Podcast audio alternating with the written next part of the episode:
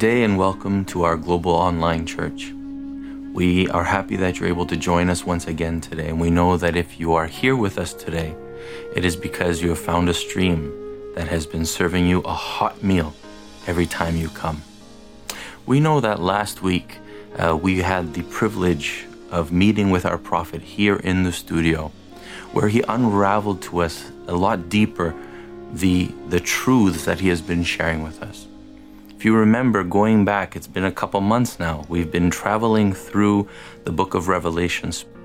And on this journey, we have heard so much about the glory of God and Him manifesting Himself to us.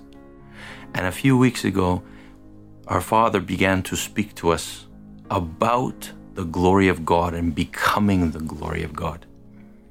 And last week, when He answered our questions, I know that we had so many questions that are answered, and it is a joy to be able to come to the table of the Lord and to receive such delicious food that not only we enjoy eating, but that we know our spirit has been craving for and longing for. Today, once again, these truths are coming into your spirit live from here in the studio as we have the honor of sitting with our man of God, Prophet Shaiju Matthew. Dad, Thank you once again for the joy of being able to go live to the world and also the honor of sitting with you in the studio. Thank you. Thank you. I want to welcome our people of God that are hungry for what God is doing. Mm-hmm. And I want you to know that the Lord is pleased with you.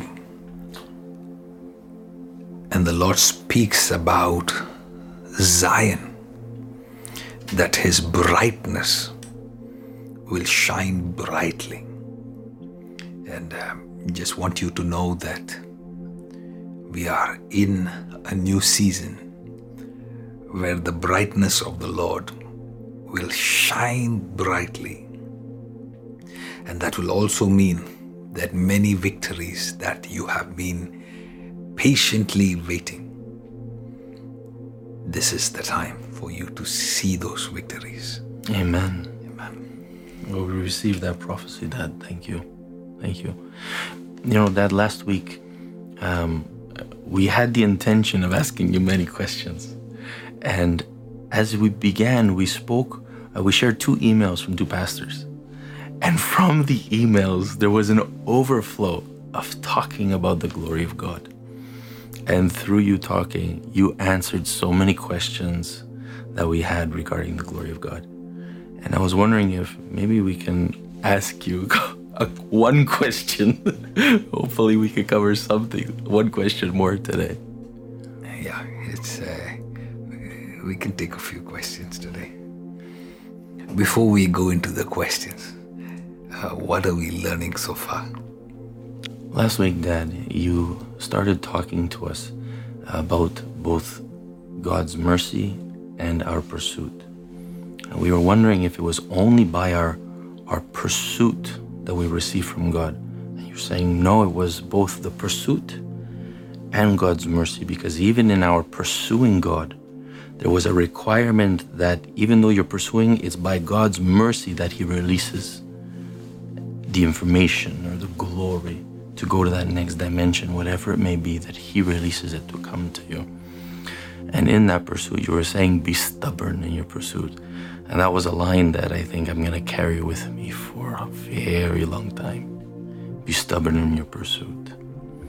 And I know that you answered another question that was on the list when you were talking about Moses. And remember, we were wondering about Moses and the fact that Moses asked God once and he got to see the glory. And that was a question I wanted to ask you. And you said, From what dimension are you asking? That was a game changer right there. That, that line was a true game changer. To understand that you ask from different dimensions. You said, don't, don't escape the process, don't skip the process. That there was a process to go through. Yeah. So, what is bothering you this week? What is what could be a question we can start oh. off with? Prophet, you know, if I want to, I have a question that carries over from last week. And the question that I really need to have unraveled is the fact that Moses asked God once and he saw the glory.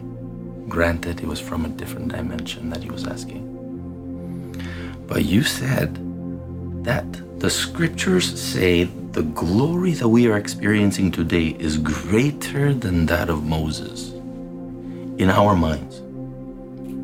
The glory that Moses experienced was tangible and visible. True. We don't see or experience the same things today. So there's a part of us that wrestles to understand that part of the scriptures. Hmm. And we're hoping we know that you can unravel this for us. so it's, it's, it's that when we read the story of Moses, you are seeing all that glory and thunder and lightning. Mm, yes. Mm. And then you're reading the verse that says that our glory is, is greater. We have the verse here, Dad. It says in Second Corinthians chapter 3, mm. verse 10. Why don't we, that's verse 10. Let us start from verse seven. Okay. Verse 7 Now, if the ministry of death, carved in letters on stone, came with such glory that the Israelites could not gaze at Moses' face. Okay, so just so people can understand, when it is referring to the ministry of death, it is referring to how the laws brought um, a certain consciousness that now you are bound to obey, lest the, the righteous judge have to now follow through with the judgment. Um, that is why it is called the ministry of death. Uh, it is not because it's a weird cult. Okay. Um okay, go on.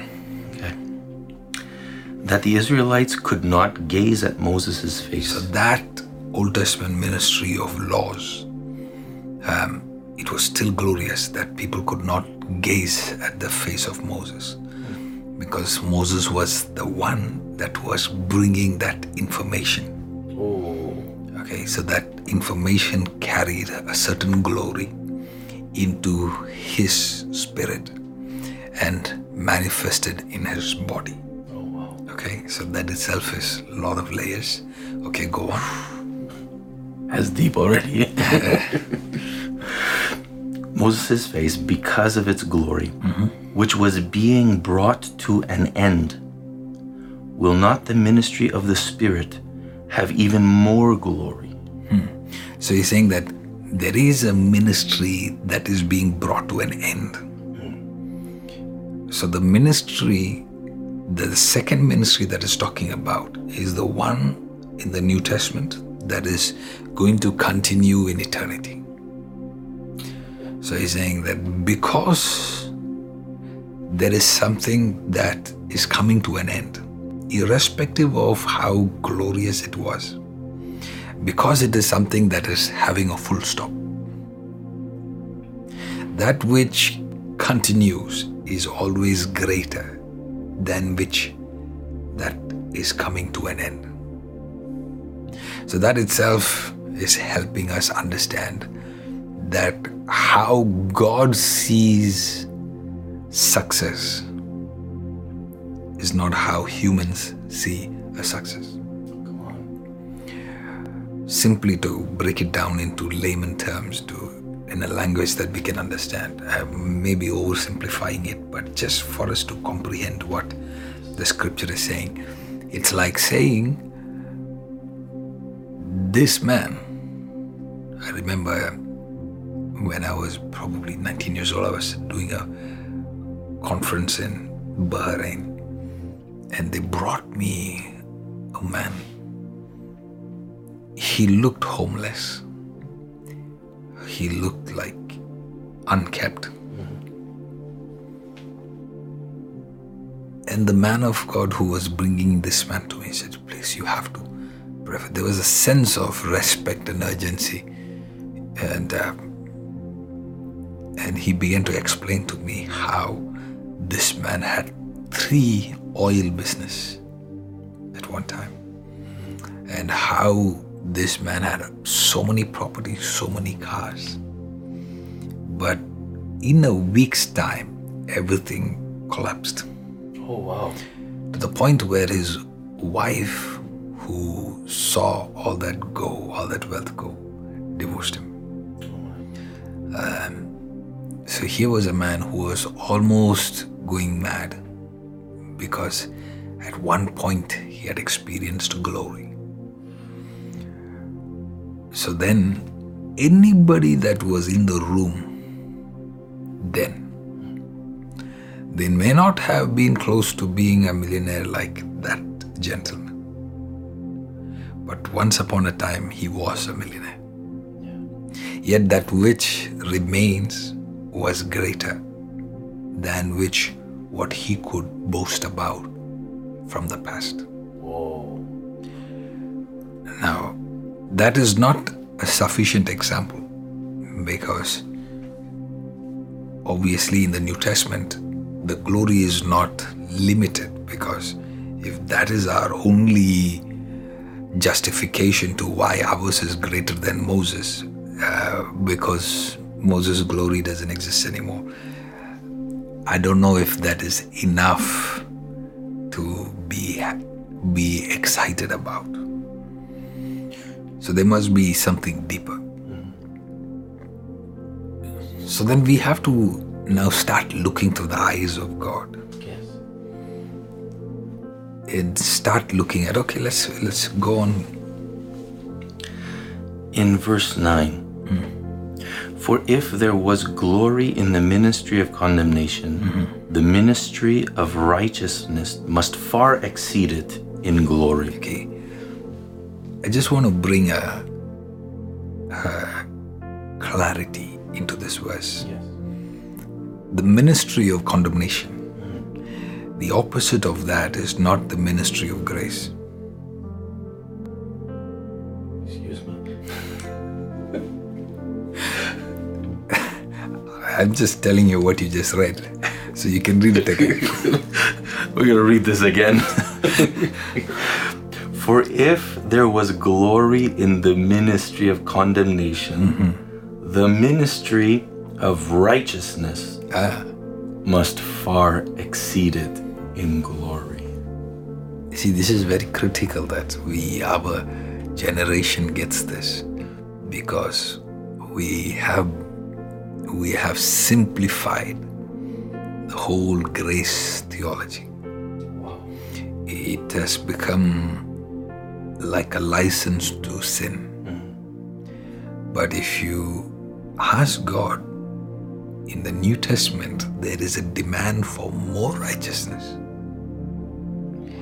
In fact, Jesus goes on to say, Be ye holy as I am holy. Yeah. Okay. Old Testament was a bunch of laws where they could have gotten away with things as long as they had not done it in person.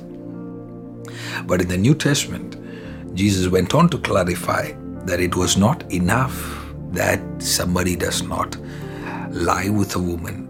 He said, but even in your heart, you have to not sin. Okay? So you're looking, the standard in the New Testament is higher. But sometimes the enemy can deceptively brings us theologies that kind of justifies us living in sin as God's grace will cover. In the New Testament, there is no condemnation. Okay? And and their justification is in the Old Testament there was condemnation, in the New Testament, those who are in Christ Jesus, they have no condemnation. So it's okay. No, it's not okay. Because there is no condemnation, because there is a grace, so much more our pursuit of righteousness must increase. Wow. That is why it says the ministry of condemnation versus the ministry of righteousness. Yes. Okay, okay. That's not our topic for today, so go on. Can we make it another topic? yes, yes. So, Going on in verse 10 then. Indeed, in this case, mm-hmm. what once had glory has come to have no glory at all hmm. Because of the glory that surpasses it. Okay, because that's verse what? That was verse 10. Verse 10. because of the glory that surpasses it, that which once had glory is come to have no glory at all. So it's talking about a bridge, a transition. There is a journey, as we've been talking about, and is talking about how something comes to an end and there is a transition. So we need to zoom into what was the transition point. I'll get there, but just cover verse 11. Yes, that in verse 11 says, For if what was being brought to an end came with glory, hmm. much more will what is permanent have glory. One more time. For if what was being brought to an end came with glory, much more will what is permanent have glory. So, what we have is permanent, and that comes with much more glory. Okay? Whether we have understood that in the past or not is relevant, but at the same time, it's important to start believing that what we have is greater than what Moses has had. Now, just because we say that we've had more glory, it does not necessarily mean that it has been made manifest. Now, that's why we are even doing the series. Otherwise, we wouldn't need the series because if it was made manifest to everybody equally, then we would not need it now. We would not need this series now.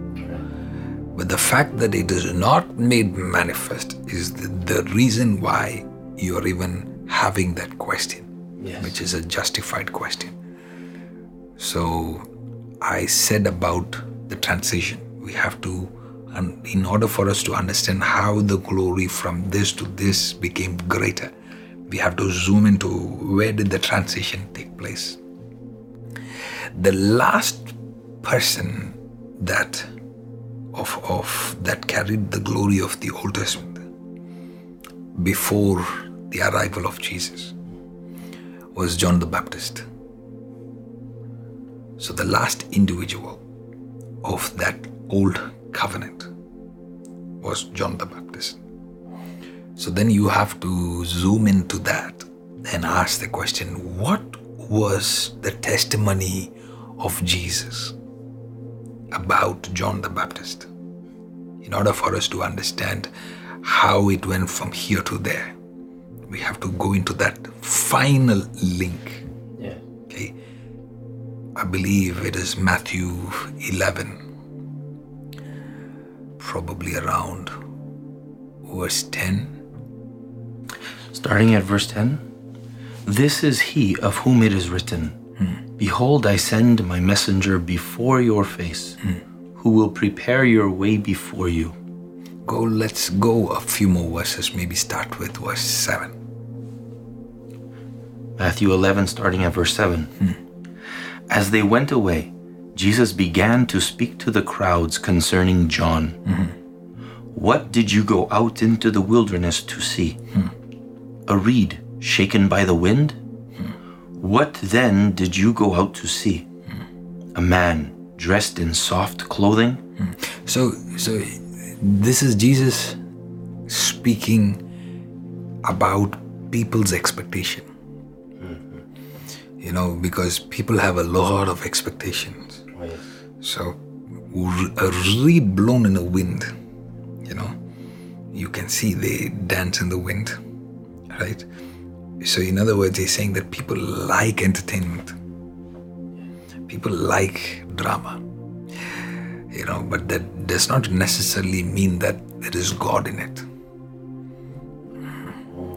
So, I remember my father gave an example.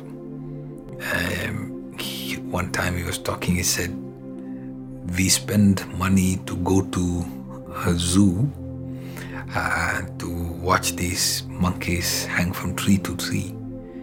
Um, but that does not mean that there's something of worth that is coming from them. So uh, it's it's like that because sometimes people crowd to watch drama, but doesn't necessarily mean that God is in it. So he's saying he's basically now speaking to the their consciousness. Then he's talking about the soft clothes of luxury. Anytime there was something of significance, it was usually the royals that would uh, come about.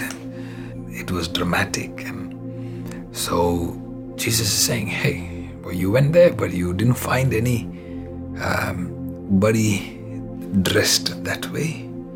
Um, so he's now saying, what then did you go to see? You did not see what you usually rush to see. Hmm. And then it goes on. Go ahead.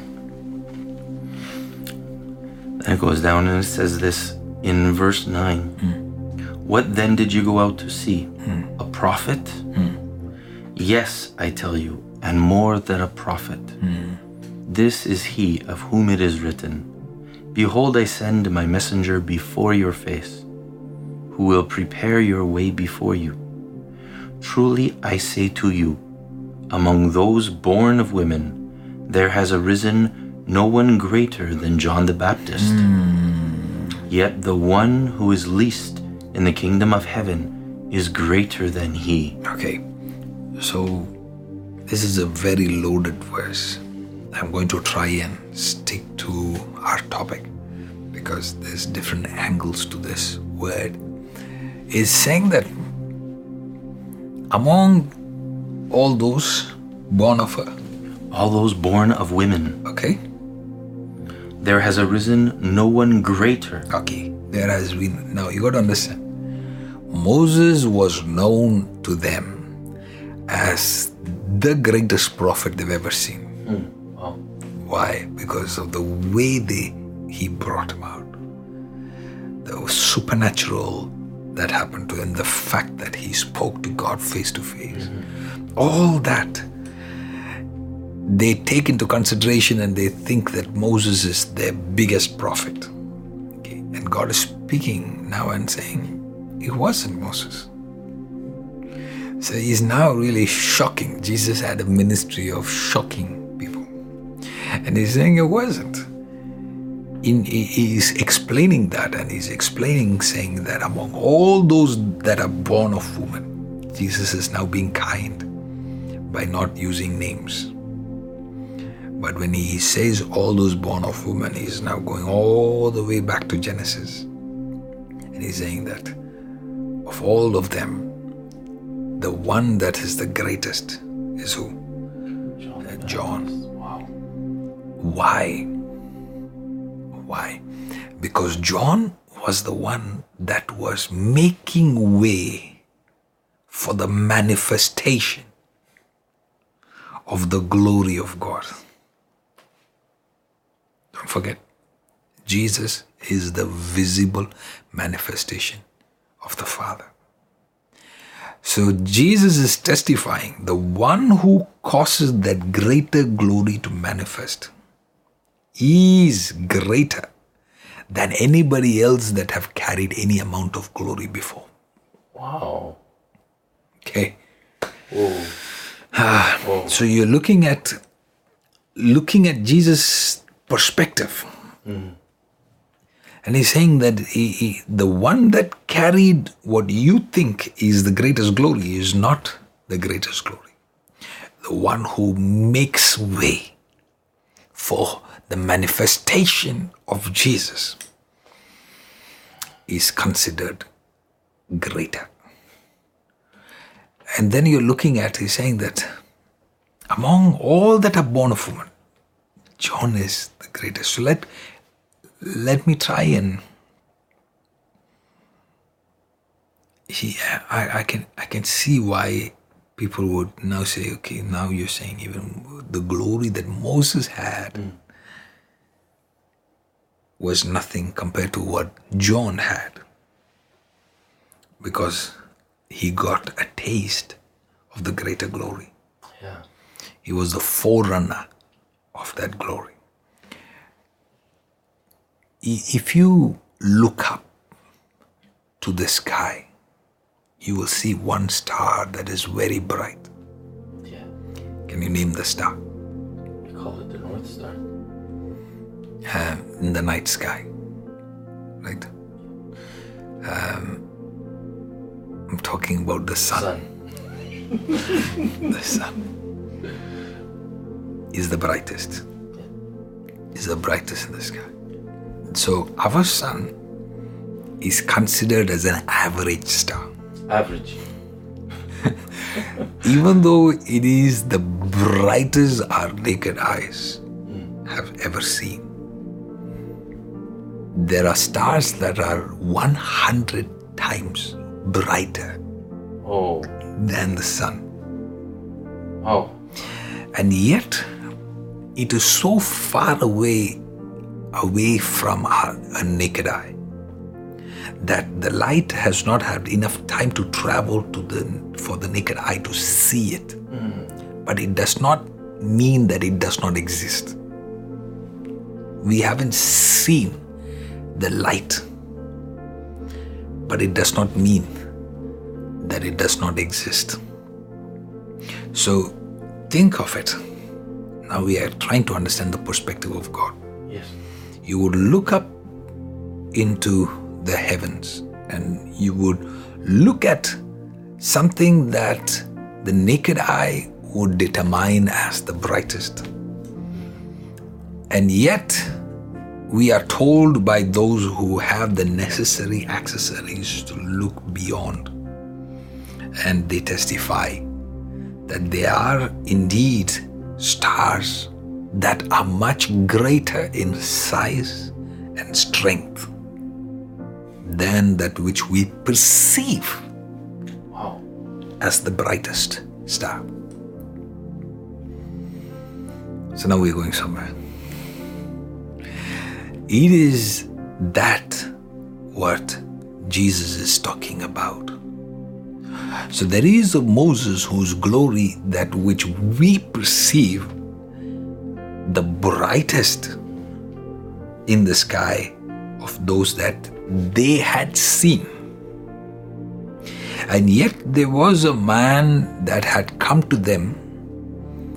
They were experiencing him, they were hearing him, and yet they did not have the capacity to perceive like Jesus. Oh. So now Jesus is giving them perspective because they were not aware, they were not conscious. So he's giving them information that they did not previously have. He's saying, of all that are born of a woman, John is the greatest because of his assignment. Okay? That is why the Bible is talking about how those that save the souls will shine like the stars. Yes. yes. Meaning, Hmm, okay, go ahead. Uh, Daniel chapter 12, verse 3, it says it that it says, And those who are wise shall shine like the brightness of the sky above, and those who turn many to righteousness like the stars forever and ever. Is talking about how those that have understanding, they are the ones, their level of brightness, it, it increases. So the more understanding you have, the more wisdom you are, you receive, the more it is imparted into your spirit. You are becoming brighter, brighter. Somebody that is watching this video is getting brighter in the name of Jesus. And then the second part is talking about how those that save souls, okay, they will now shine like the stars. So, and we know not all stars shine brightly.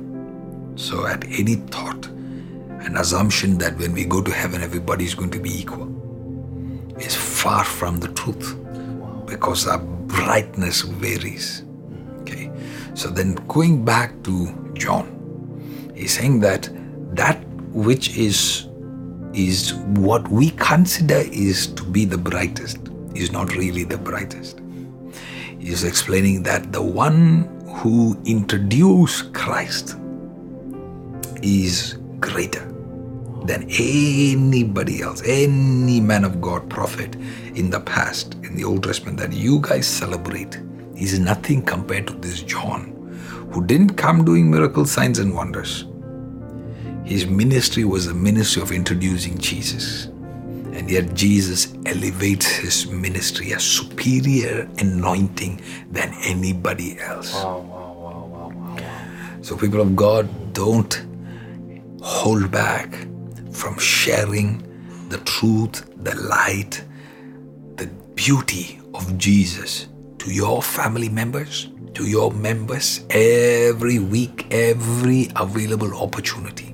The more you share and you bring salvation into somebody's heart, the more you're looking, your brightness increasing and shine like the stars. Now, Jesus is bringing everything into context. He's tying everything together and he's saying, now the least in the kingdom is greater than John. Okay. Now we read in the book of Daniel how those who have wisdom and those who save souls, how their brightness will be and how they will shine like the stars. And then Jesus is saying, the least in the kingdom will be greater than John. So that's to say, the need to share the gospel. Hmm.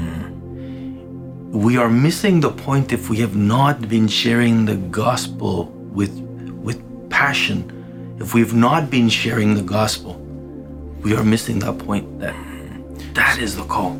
It is connected. Okay. Gaining understanding and taking that understanding to individuals and bringing them into that same wisdom. Wow. So if you're watching these videos and you are like, wow, we've been so blessed with this information. But now it is up to you to take this information to somebody else. It has to be both. It can't just be saying, okay, I'm eating, I'm feeding, I'm, I'm growing big, but I'm just going to keep all this to myself. So make it a habit. Every week, make it a habit to share the truth, share this light to somebody. Man of God, we want to take this time to thank you right away. Because with what you are transferring to us, with what you are unraveling to us, it is setting us up in the kingdom of God for an eternity to shine differently than we otherwise would have. What you are giving us is impacting us. I thank God for that grace because I can only give what I have received. And uh, it is beautiful.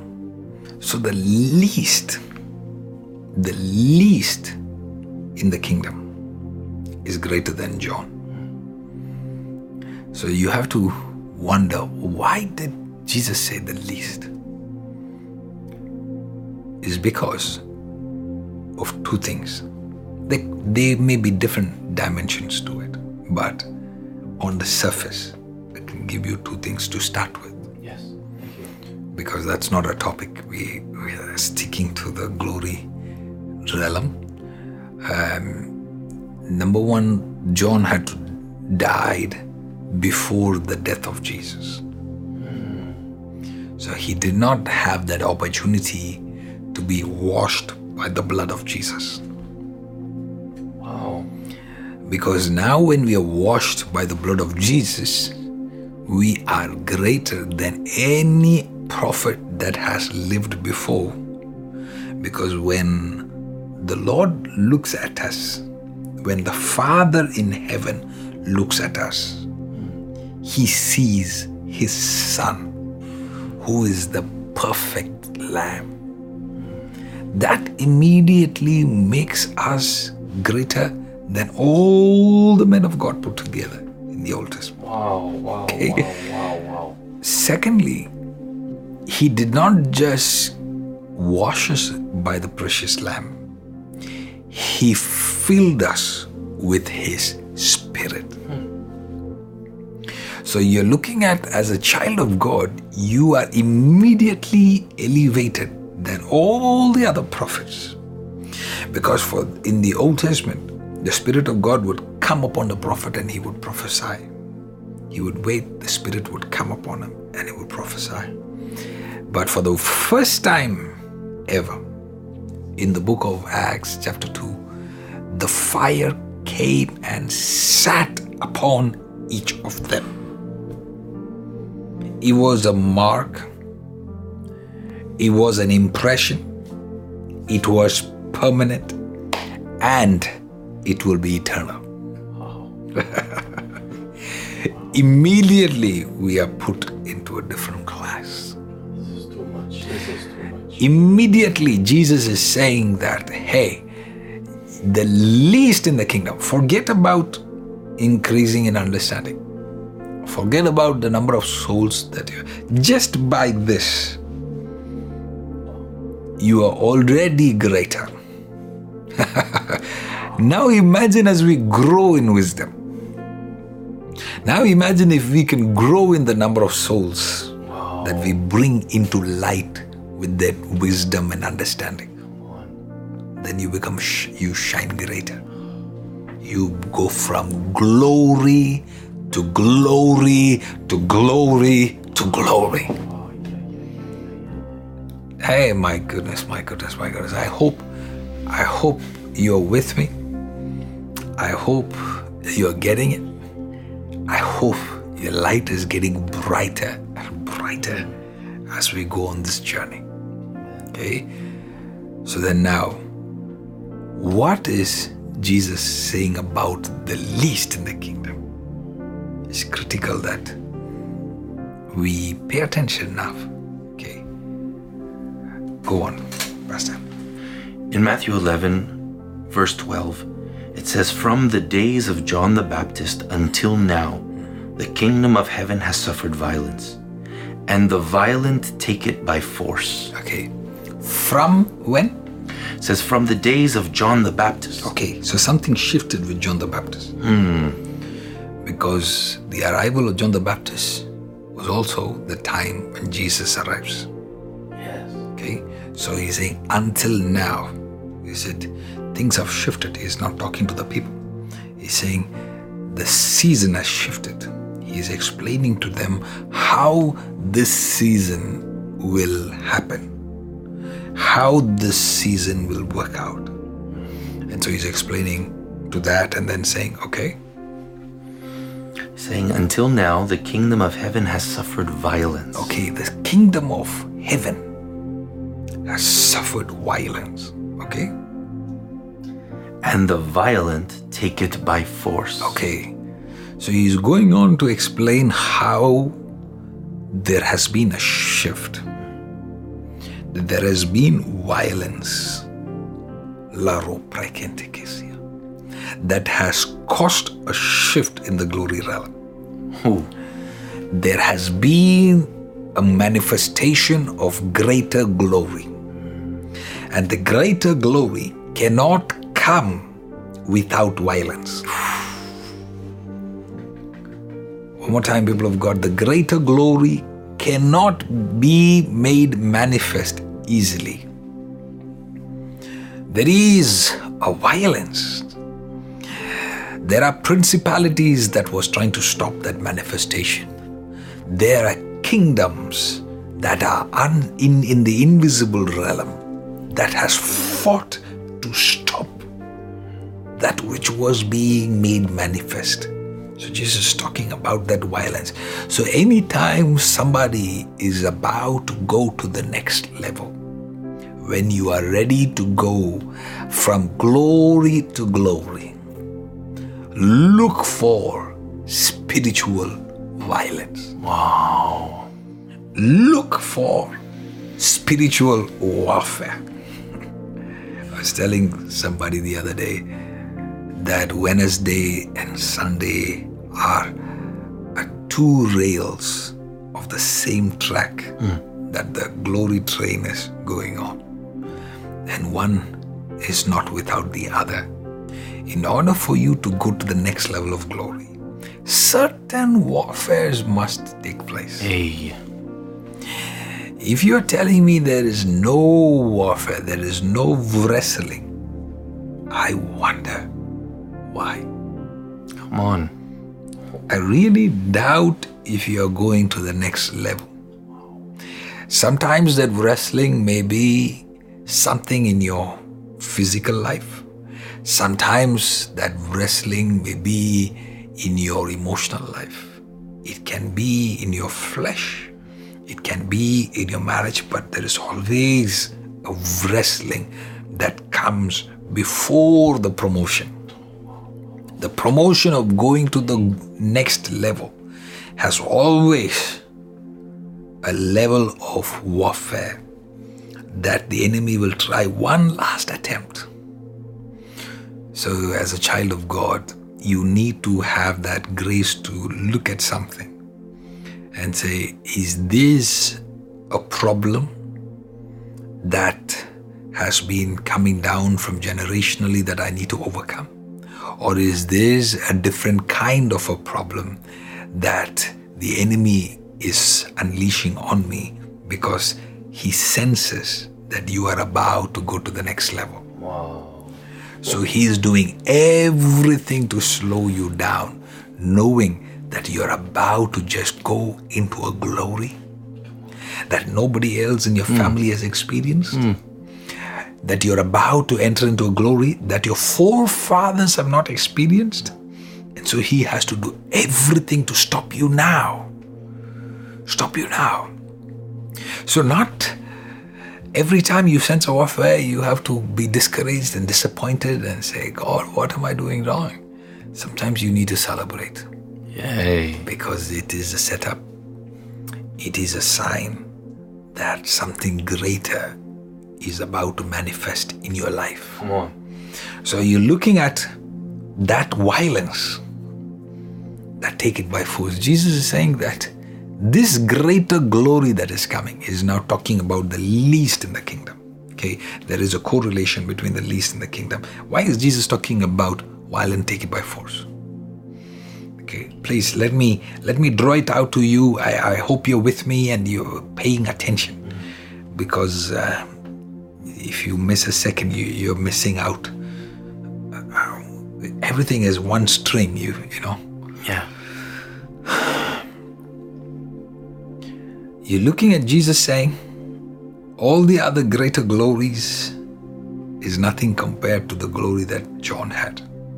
And then he's saying, the least in the kingdom of God has greater glory than John. Okay? So, and then he's talking about now in the context that he is, he's introduced a least in the kingdom. Then the next verse, okay, we got to take it in context. And then he's saying, the kingdom of God suffers violence. What does that mean? Meaning, even though this glory that is being introduced is greater than any other glory in the past, Jesus is saying, yet not everybody has it. Oh. Only those who take it by force. Wow. Hmm. This new hmm. kingdom that he's introducing, this new glory that he's introducing, he's saying even the least is greater than John. Yet, in this new zone, the only way to go from glory to glory, the only way to increase in your understanding, increase in your anointing, increase in every areas of your life is that in this new kingdom that I'm bringing forth, Jesus saying the only way to do it is for the violent. The New Testament is not for the lukewarm. The New Testament, that is why I have to say, ay, ay, ay, the enemy will try to oversimplify the New Testament, wherein it is not for those that are lazy, it is for the strong of heart. Mm-hmm, mm-hmm. I will say, if this is mine, give it to me. Give me what belongs to me. Come on. And I will seek for it. And I won't rest till I find it. And when I find it, I will ask for it. Yes. And if I ask and I do not get it, I'm going to knock on the heaven's door until my shameless persistence causes the Master to rise up and give me what I am demanding. The violent take it by force.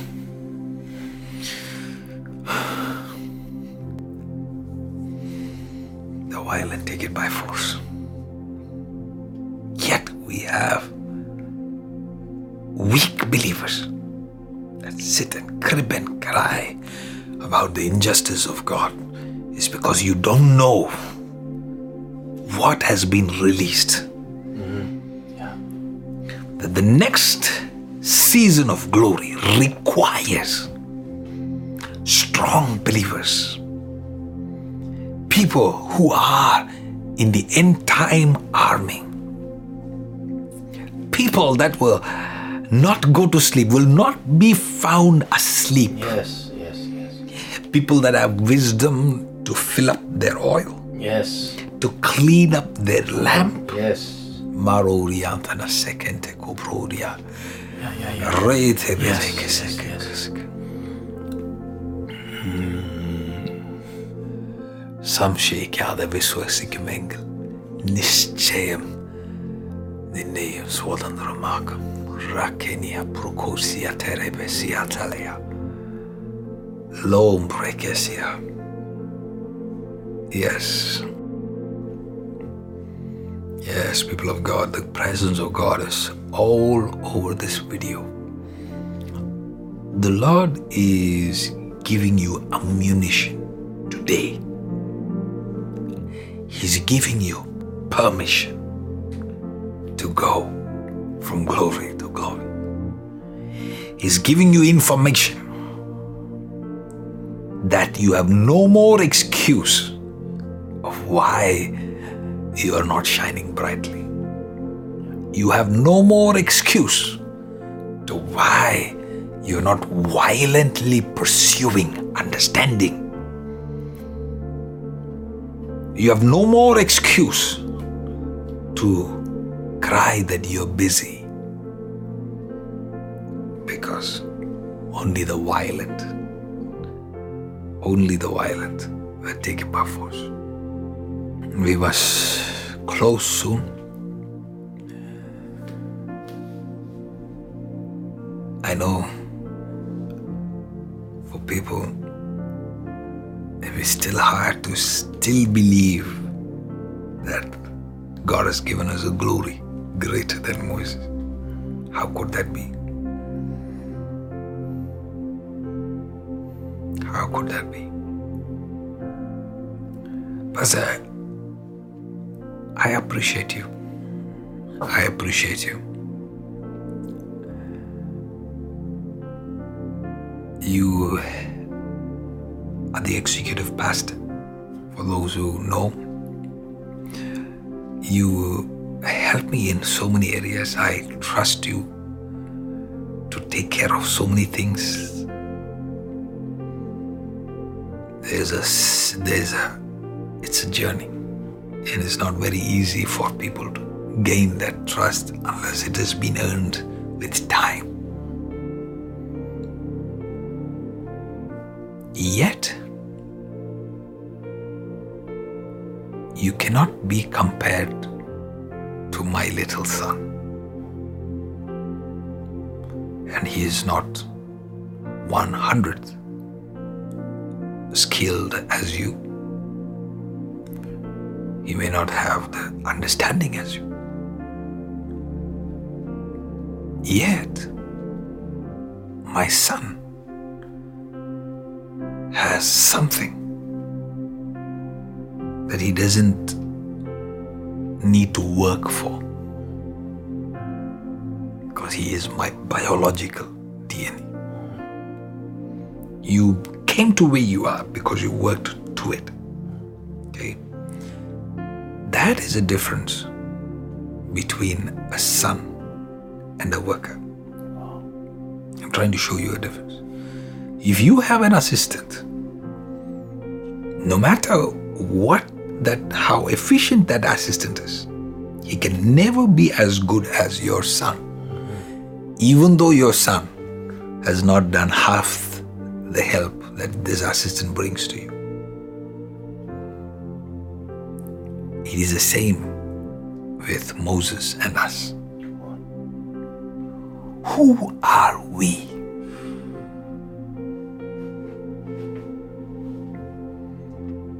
We are more than Moses because we are sons of God. Hey. But how does God see Moses?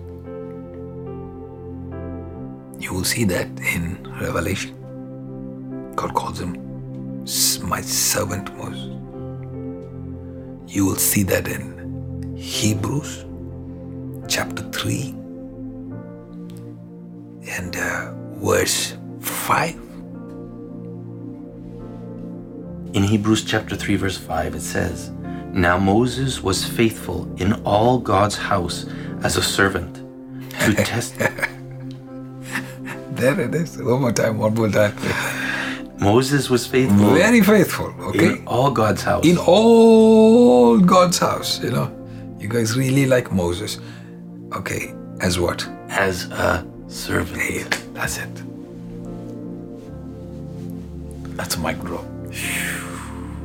As a what? He was very faithful, but as a what? As a servant. Perspective. We look at something from a distance and we see that is the brightest.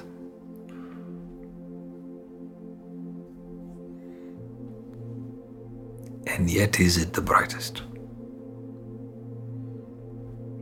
Saying, God says, when I see him, I see him as my servant. And how does the Lord see us?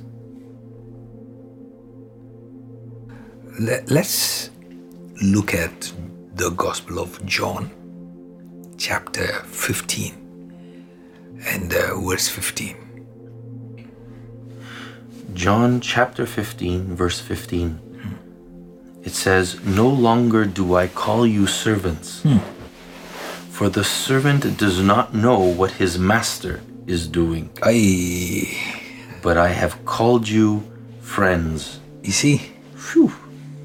Jesus is talking about our elevation right now. Saying, I do not call you as a Servants. servant. Call you a friend.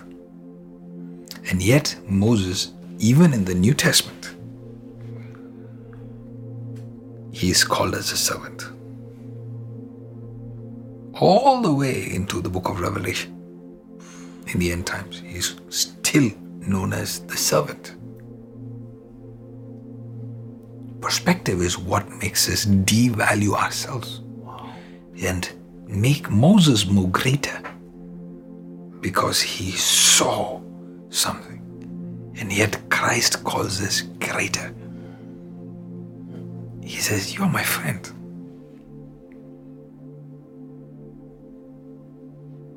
So, where does the conflict come from?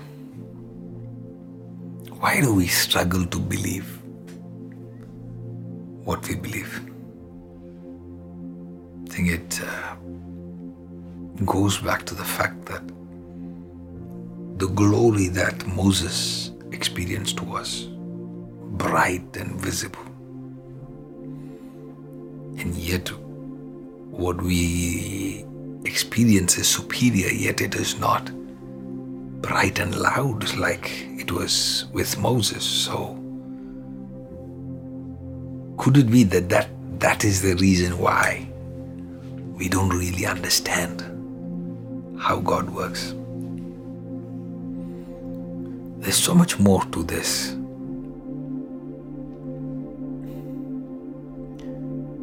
We have gone too much in time. I don't know if it's for today. Do you remember that time when Jesus was walking with two disciples? Think in the book of Luke 24. This is on the road to Emmaus after his death. Yeah. Can you read that for me? It's in the book of Luke, chapter 24, verse 13. That day, two of them were going to a village named Emmaus, Okay. about seven miles from Jerusalem. And they were talking with each other about all these things that had happened. While they were talking and discussing to get together, Jesus himself drew near and went with them. While they were talking, what were they talking? They were talking about all these things that had happened. All these things. When you talk about the things above, the things above is drawn near to you. In order for you to attract heaven, talk about it. After the service, you probably go out to grab something. You can talk about the climate. You can talk about Corona. You can talk about the baseball. Or you can talk about the wisdom that has been imparted to you. Hmm. While they were talking back and forth, they were struggling, wrestling with it. Somebody drew to them. Somebody drew to them.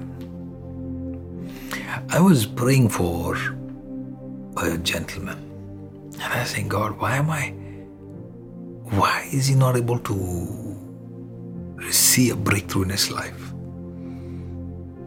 And he kept coming and desiring and appreciating the, the ministry. And there's some kind of blockage.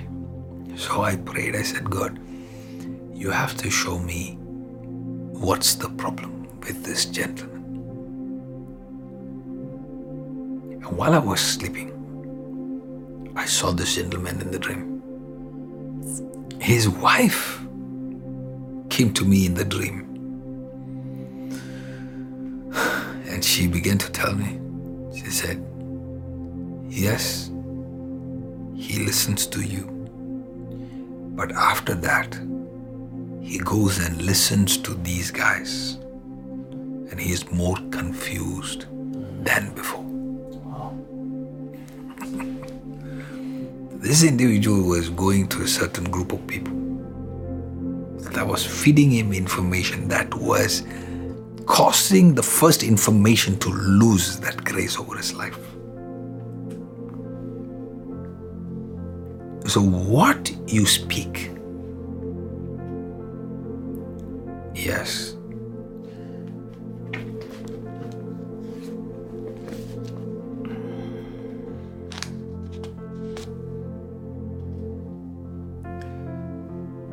Psalms 50, verse 23. Whosoever offers praise glorifies me. And to him that orders his conversation will I show the salvation of God. Oh, To him that orders his conversation. Order. Order in the conversation. Meaning, there are some conversations I will not allow into my soul, into my spirit, that will cancel out the salvation that I'm supposed to see in my house. Eh. wow.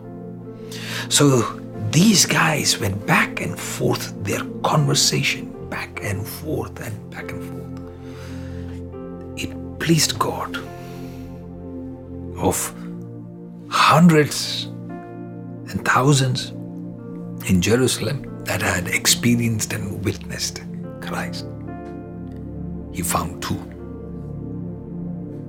He found two. He, he enjoyed their conversation. he enjoyed their debate. He enjoyed their observation. He paid attention to it. And slowly, he drew near to them. Read that again. In verse 15, while they were talking and discussing together, Jesus himself drew near. Okay, so they are talking. Suddenly, somebody is interested and drew near. It was not abrupt. He drew near. May the Lord draw near to you from this day. Amen. I'm giving you a key of how to cause the Lord to draw near. Some of us are already waiting. You're already looking at time. You're already rushing.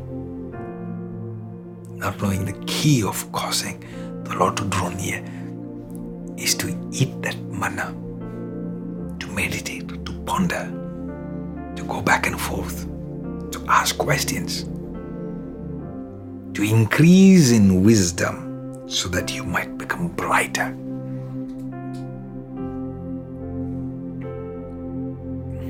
And you are seeing what happens. Go on.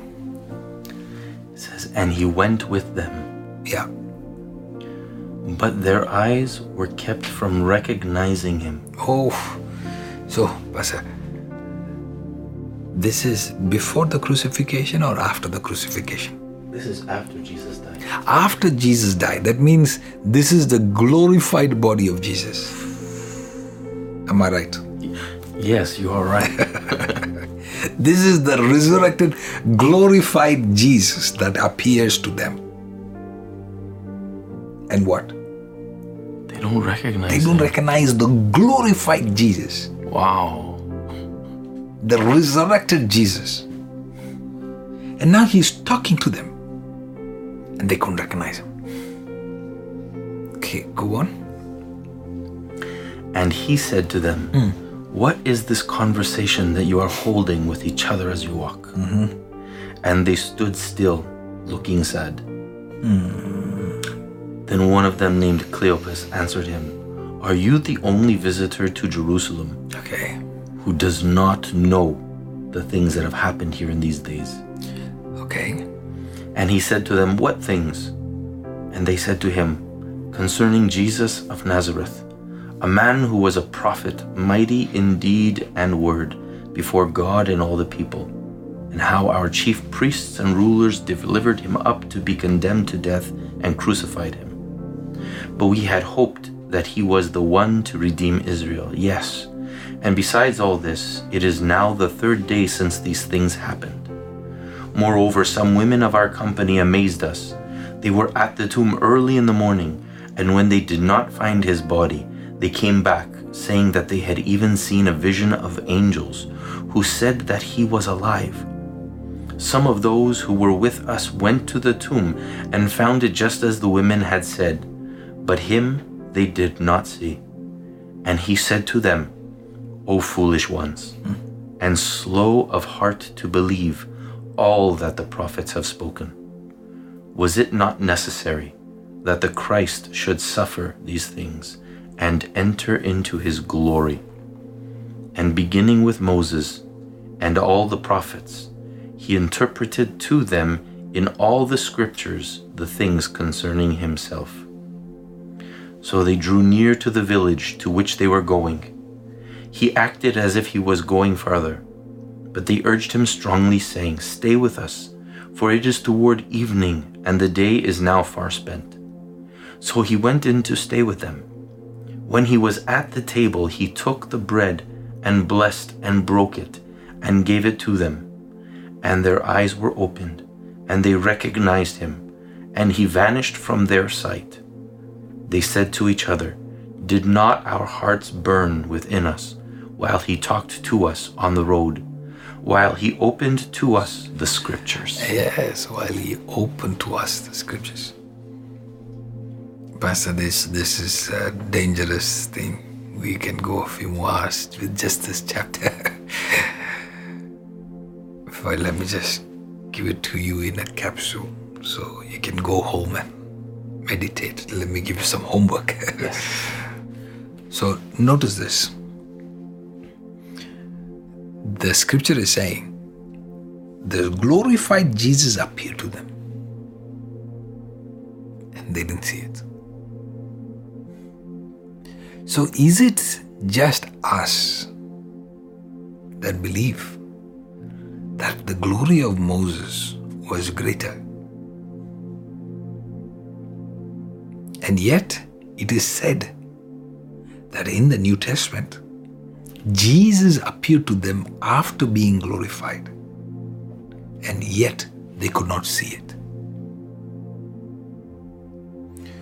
So, could it be possible that we too,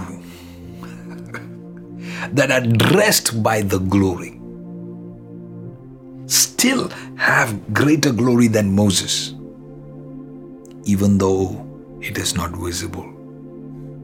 Like the glory of Jesus was not visible to them. So now we're talking about a glory that was visible. And somehow in our heads we make it to be more superior. But who are the people that saw the glory of Moses? Was it seen by everyone? Or was it seen by those that were under a cloud, led by a pillar of fire? So, could it be that your revelation of the glory is what opens your eyes to see the glory? And that is the same even in the New Testament. So if you don't see the glory in the New Testament and therefore you assume that the glory of Moses was greater, oh, we are far from correct. Because you're looking at the same scenario in the New Testament where somebody that their eyes were not open saw the glorified Jesus and did not see his glory. Not just did not see his glory, did not even recognize him. In fact, they are thrashing Jesus, saying, Are you a stranger? Don't you know what has happened? While talking to Jesus. So that means these are two gentlemen that have experienced Jesus before. Yeah.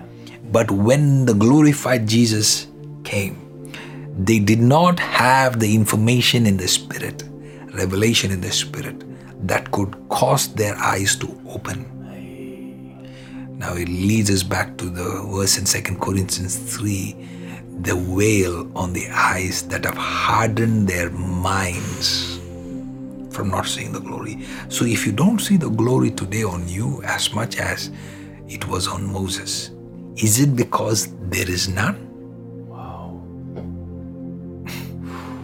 Or is it because your eyes are not open? So don't be quick to judgment of God. Don't be quick to look at a Moses who hits the rod twice on a rock and you you take the place of God in his life and judge.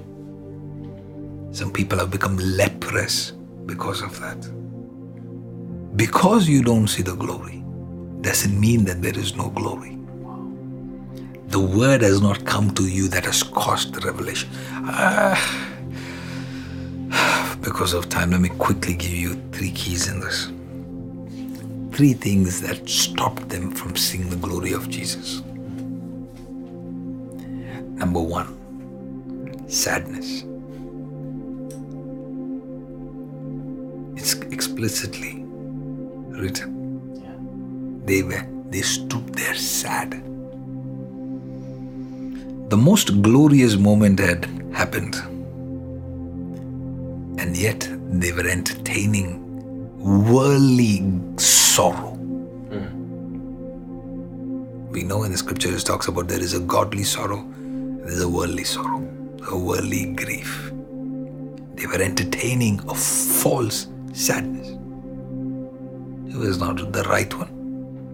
God did not take pleasure in it. Oh, I'm feeling sad about Jesus. But Jesus is not sad.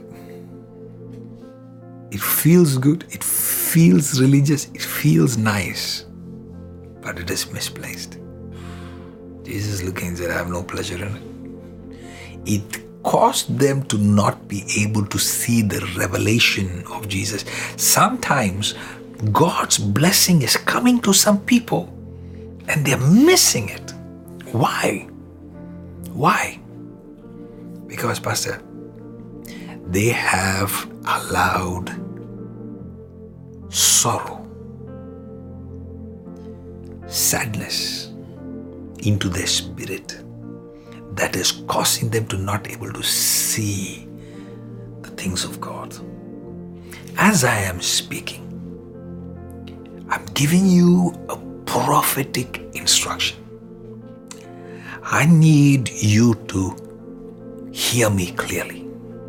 Dear child of God, dear warrior of God, rise up and tear down this garment of sorrow that has been pursuing you, pursuing you for a long time. Yes, because of that, because of this, because of this individual, because of what they said. It is time for you to know that the enemy has a way of using people that that you know will affect your heart to become the arrow that pierces your heart. So now, instead of you to, from going from glory to glory, here you are, standing still on the middle of a road, standing still in a race that you're supposed to run, and you're overcome with sorrow, overcome with sadness. Break out of that as an instruction. Come out of it in Jesus' mighty name. The joy of the Lord is our strength. That means it is a choice for you to come out of that spirit of grief. Come out in the name of Jesus. Snap your finger and say, I'm done being sad. I'm done entertaining these thoughts of sorrow. I'm out of this in the name of Jesus the joy of the Lord will be the platform that will cause the glory of God to manifest in your life. Hey, it's happening right now as I speak. I see huge flowers blooming in many homes as His word is coming to you. Joy, glory is coming back. And then Jesus looks at them and He says, You foolish ones. They had been part of a church, yet without understanding. Wisdom. Things that we've been handling for the last two weeks. What stops us from having the revelation and the manifestation of God's glory? They were missing it. He calls them foolish ones. And then what does he say? He talks about the state of their heart. O foolish ones and slow of heart. Slow of heart. Hmm. Their attention span was not strong enough. They're slow of heart. They were not quick in the things of God. They kept getting distracted at critical moments. So when it came to putting everything together, their heart didn't have the necessary speed because they did not have the necessary attention that, re- that causes acceleration. There is a certain focus and attention that you can give to the Lord in the things of God that can cause you to tie everything together and say, I got it. Got it. And everything explodes. But they had a slow heart. They were too distracted. Too distracted. They could not follow the details. When a stranger drew near, they were too distracted in their emotions, too distracted with their heart that they could not pause and say, Who are you? Why do you draw near? What are we doing right that has caused you to be attracted to us? Now, if I can understand what I'm doing right, I can do more of that and get the results that I need. Hmm.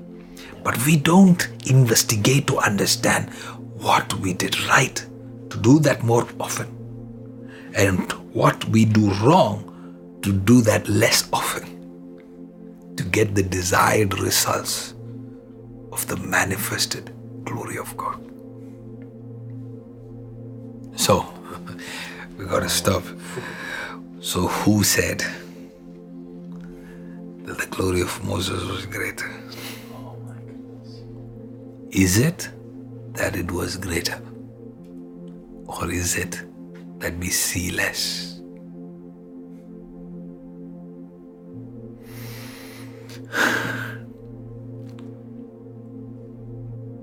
The word has come to you. It does not come in vain.